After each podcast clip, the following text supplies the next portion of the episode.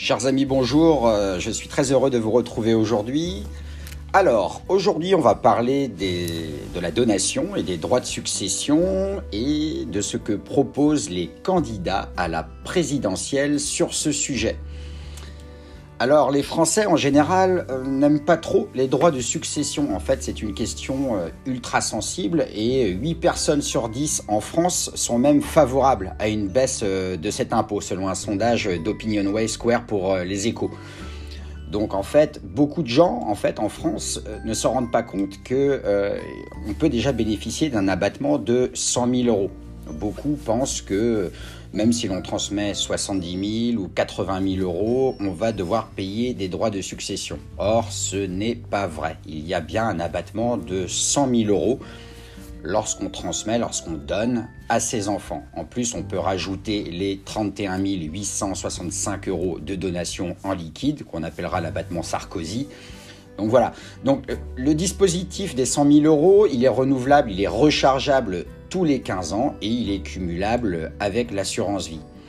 Donc grosso modo, tous les candidats sont d'accord pour alléger cette imposition, ils ne vont pas aller contre le sens du vent et quelques-uns ont des idées assez originales. Alors on va commencer par le programme de Jean-Luc Mélenchon sur les droits de donation et de succession.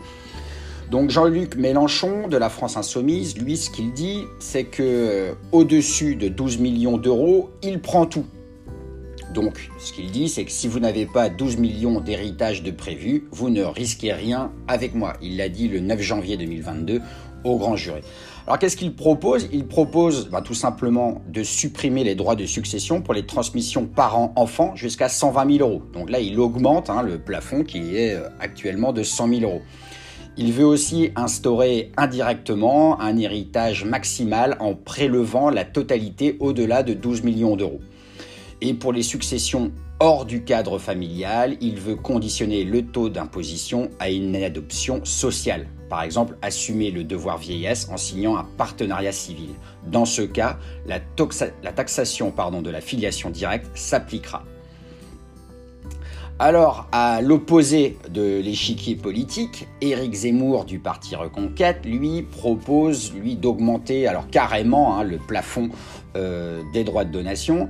Lui, il veut une exonération augmentée à 200 000 € et qui sera rechargeable tous les 10 ans, contre 15 ans actuellement pour les donations aux enfants ou aux petits-enfants.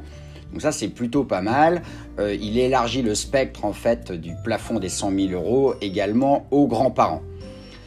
Pour Yannick Jadot de Europe Écologie Les Verts, lui, ce qu'il dit, tout ce qui nous fait du bien sera moins taxé, ce qui nous fait du mal sera plus taxé. Il l'a dit sur France Inter récemment le 25 janvier 2002. Alors ce qu'il propose, c'est de maintenir l'abattement de 100 000 € entre les parents et les enfants, mais de supprimer le délai de 15 ans entre deux donations. Donc ça, c'est plutôt pas mal. Anne Hidalgo, maintenant du Parti Socialiste, elle, ce qu'elle dit, c'est qu'il n'y aura pas de droit de succession au-dessous de 300 000 €. Donc, grosso modo, ça devrait concerner à peu près tous les patrimoines français, donc à l'exception vraiment des plus riches. Alors, elle propose donc de supprimer les droits de succession pour tout patrimoine inférieur à 300 000 €. En revanche, elle veut augmenter les impôts pour les successions supérieures à 2 millions d'euros.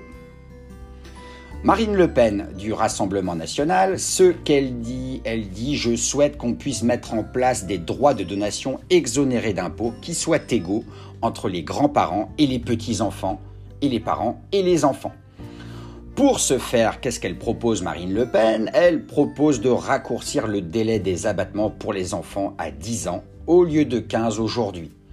Elle veut aussi aligner l'abattement de 100 000 € pour les parents-enfants, également pour les grands-parents vers les petits-enfants. Actuellement, les donations entre les grands-parents et les petits-enfants, je vous le rappelle, c'est 31 865 €. Voilà, c'était un podcast sur les droits de donation et les présidentielles de 2022. J'espère que ça vous a plu. Je vous dis à très bientôt sur ma chaîne de l'investisseur digital et je vous retrouve aussi sur mon blog de rédactionfinancière.com. N'hésitez pas à me laisser des commentaires et je répondrai bien entendu à toutes vos questions. Voilà, je vous dis à très bientôt. Au revoir.